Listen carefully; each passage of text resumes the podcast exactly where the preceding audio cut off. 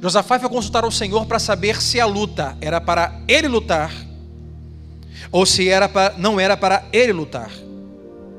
Cuidado para você não lutar as lutas que não são para você lutar. Porque o que acontece é que nós estamos hoje vivendo um século que se luta por tudo. Se luta por comentário nas redes sociais. Se luta por partido político. Se luta por candidato. Se luta por doutrina bíblica. Se luta. Nós hoje estamos lutando por tudo, brigando por tudo. Sabe o que acontece? Nós gastamos energia demais com lutas que não são nossas, que não merecem ser lutadas e gastando energia em lutas que não são nossas, as lutas que de fato são para nós lutarmos, nós vamos estar esgotados, fracos. Quantas vezes eu sou convidado, por exemplo, a lutar uma luta política de São Gonçalo?